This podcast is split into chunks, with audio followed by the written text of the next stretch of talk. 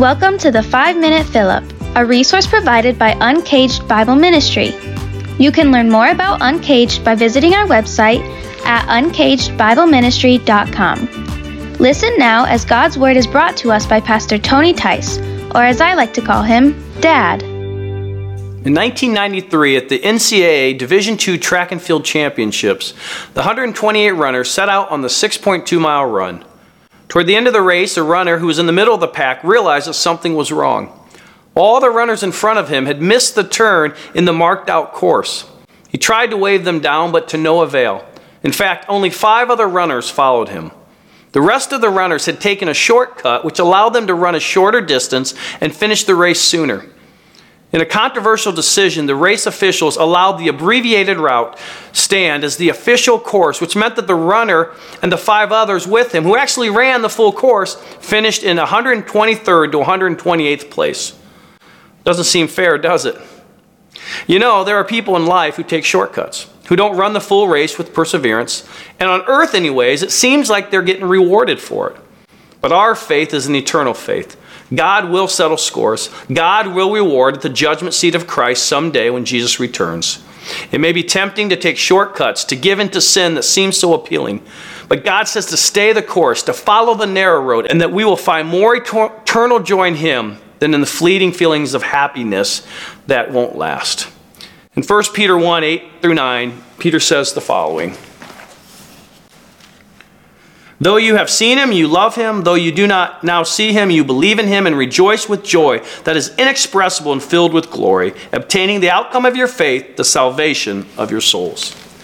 Joy can never be found in the stuff of this world, it can only be found in the Savior of the universe.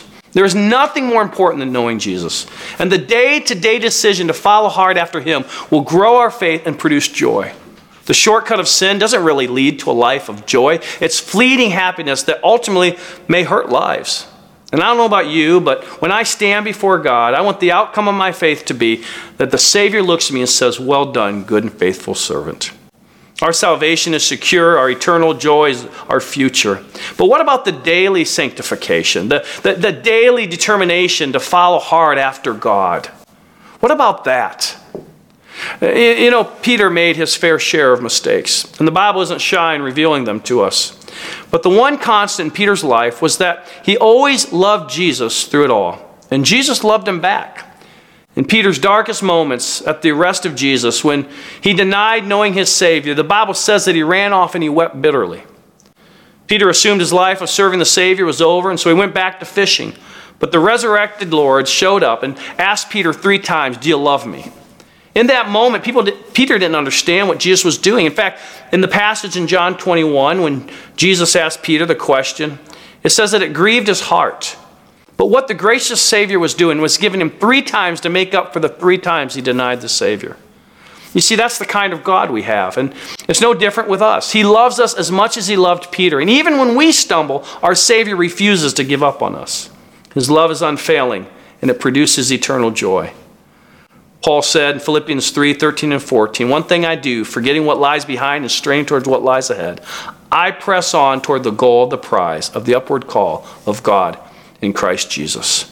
It may be tempting to take the easy path, the shortcut, but we need to run the race with perseverance, and ultimately, God will eternally uh, give reward to that.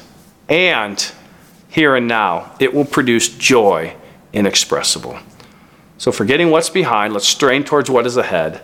Let's choose daily to follow hard, to run after Jesus. Father God, thank you for your precious and holy word. And may we be reminded in our own lives that there is joy in following you, not taking the shortcuts of sin. Those are fleeting moments of happiness.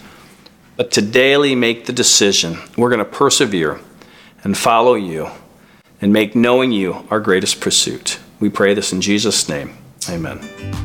We hope you were encouraged by God's Word today. You can join us each weekday morning for a five minute fill up.